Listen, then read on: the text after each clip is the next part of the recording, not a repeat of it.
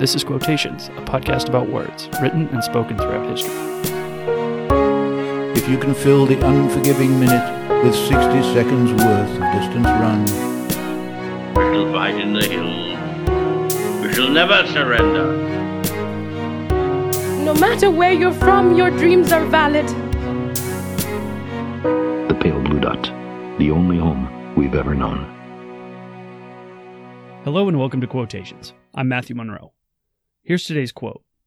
Quote, You can get sympathy or you can get better, but you can't get both. You can be in your comfort zone or you can have growth, but you can't have both. You can be interested or you can be sold out committed, but you can't entertain both. You can have excuses or have results, but you can't do both.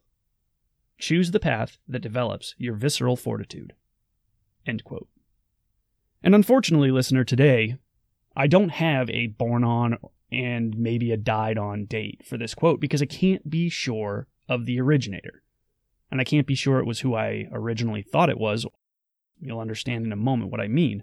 But you see, the alleged originator is a Mario Cortez. And the problem, as I came to find out as I began to research this episode, is that Mario Cortez is actually a very popular name. And I'm no expert, but I'd put it right up there with trying to confirm that a quote was spoken or written by a John Smith or some other such popular name. So I don't have a lot of background to give you here. And as a result, when I realized that, I almost discarded this quote. Not from my quote book, but from this episode.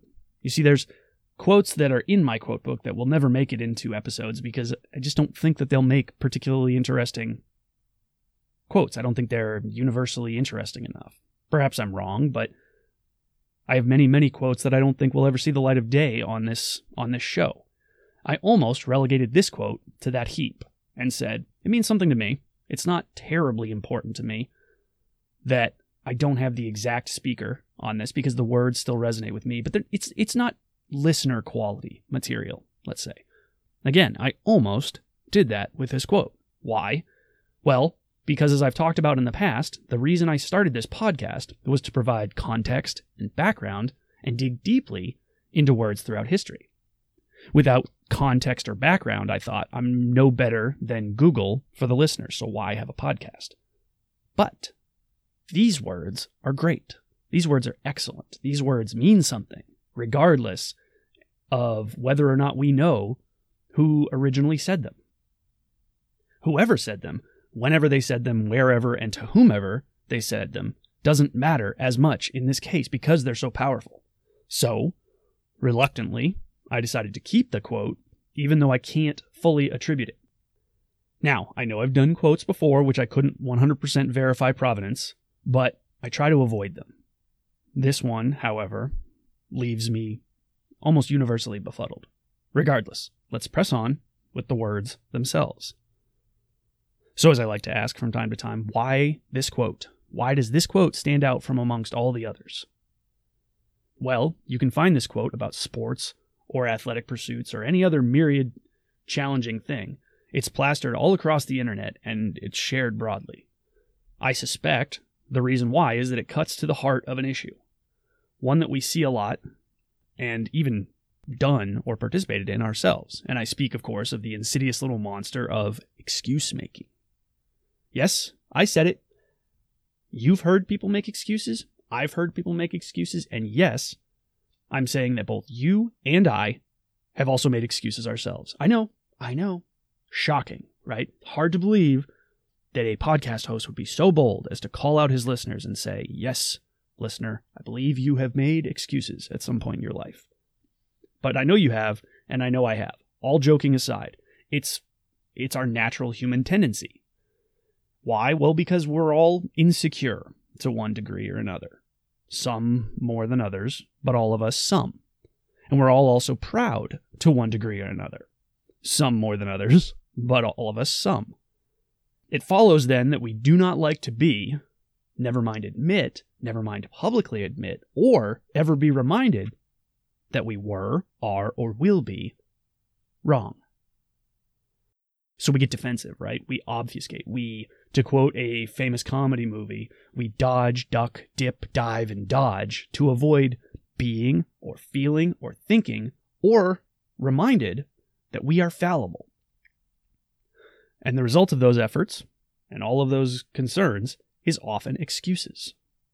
Well, you see, just just let me explain. You see, what what what had happened was, etc., etc., etc. We all do this. It's normal and it's natural. And what the speaker is saying here, and what I think appeals to so many, especially in the sports world, is that no one cares. Right? It sounds harsh and it sounds crass and it sounds tough and it sounds devoted and committed, which is why it's a sports thing. The speaker is urging us to own that sometimes we suck. Sometimes we fall short in our effort or our time or our interest or whatever it may be. But that if we want to get better, we have no time for dwelling on that. So let me read the quote for you again and note that there are four mm, dichotomies that the speaker lays out in this quote. So here it is one more time. Quote You can get sympathy or you can get better, but you can't get both. You can be in your comfort zone or you can have growth, but you can't have both. You can be interested or you can be sold out committed, but you can't entertain both. You can have excuses or have results, but you can't do both. Choose the path that develops your visceral fortitude. End quote. So I asked you to pay attention to the four dichotomies that the speaker lays out. And what are they? Well, they're sympathy or get better, comfort zone or growth, interested or sold out committed, and excuses or results. Interesting, right? Yeah, I mean, maybe not. There's nothing here that we don't know, right? There's nothing here that blows the mind. Hell, there are a ton of quotes out there about risk and reward, which is really what we're talking about here. Have you ever heard somebody say, you can't steal second while standing on first, or you can't keep your feet on the ground and expect to fly? Exactly. Right? We've all heard things like this before. And as has happened and often happens on this show, a plain and simple and succinct truth lies within this quote. But, though we know it in our mind, it's very hard to verbalize sometimes. Whomever the speaker is here has done that for us, and that's a good thing. The speaker has laid out what appears to be plain, simple, straightforward truth. Right? You just simply cannot have one of these things and the other at the same time. And here's something fun that you don't often hear me say on this podcast. I also don't completely agree with the speaker on this one. And you might say, wait a minute, what? You're the podcast host guy that does quotations things. Like you, you bring stuff to us because you agree with it. Not always. Sometimes I bring things because they're thought provoking, and sometimes that thought is a disagreement. And that's right, that's what this is. I think the speaker may have created some false dichotomies here. It's a term that some of you may be familiar with. And I say that because, from a philosophical perspective, these are not necessarily true either ors. Right? All those who receive sympathy do not fail to get better. Right? Not everyone who seeks growth must forsake their comfort zone. Interest is a step along the path to committedness. So that argument kind of even fails to make sense to begin with. And one can get results despite having excuses. So these are not necessarily true either or situations here. And I may be being a little bit pedantic, sure, but I'm worrying about fine details, sure. Or I'm undermining the speaker's amazing words. Yeah, okay, maybe. However, I think this actually strengthens the quote. I know, another curveball. First he disagrees with it, and now he says that it actually makes the, cro- the quote stronger. Well, how? Well, if I argue that it's a literary tool to create false dichotomies such as this, to separate the Venn diagram, as it were, so that these things do not overlap, and to point out to you that that is occurring by the speaker, and this quote still moves you as it moves me, in spite of the mild inaccuracy that's being conveyed here, then the quote really is powerful. Right? It'd be one thing for somebody to say, yeah, this guy's not blue. Well, I'm not going to quote that back to people and I'm not going to use that and let it define my daily life because it's patently ridiculous. Right? But if I were to accept that, it's so powerful a statement that even if it's not 100% accurate, and I know that it's not 100% accurate, it's still powerful enough and worthwhile enough for me to reference. That's pretty cool.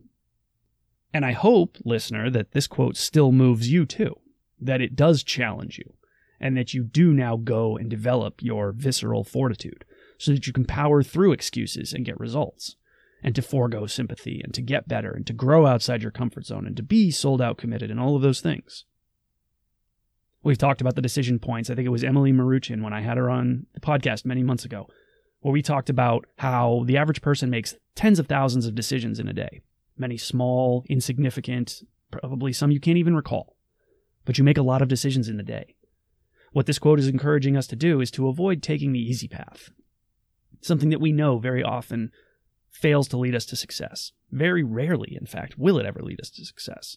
So the the last line in the quote where it says choose the path that develops your visceral fortitude.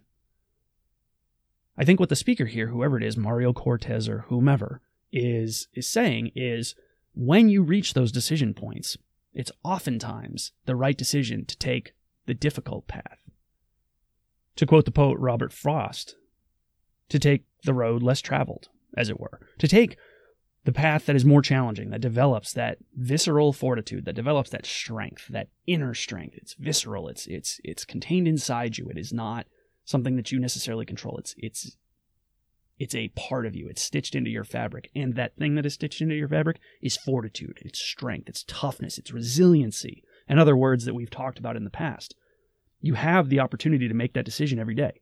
Will you always make it? Of course not. But this short and wise quote contains within it all the potential for us to move beyond where we are today, ignore the distractions that are out there, and get better. And that makes this quote worthwhile, regardless of its origin or faults. So, I said I couldn't figure out who said this or wrote this. Do you know who said it or who wrote it? Do you know when it was written or where it lives? If you do, hit me up on social media and I'll be sure to give you a shout out in a future episode because I like nothing more than to find out something that I didn't know previously. And in this case, who said this wonderful quote, mild inaccuracies aside, something I'd love to know. Until next time, I'm Matthew Monroe. This is Quotations, and thank you for listening. If you've enjoyed this episode and would like to hear more, please subscribe in your favorite podcast app or visit me at quotationspod.com to download and listen. Please also take a moment to recommend the podcast to a friend. That's a huge help. You can tweet at me at quotationspod, send me an email to quotationspod at gmail.com, find me on Instagram at quotationspod, or join the conversation on Facebook at quotationspod. I look forward to hearing from you, welcome your feedback, and thanks as always for listening.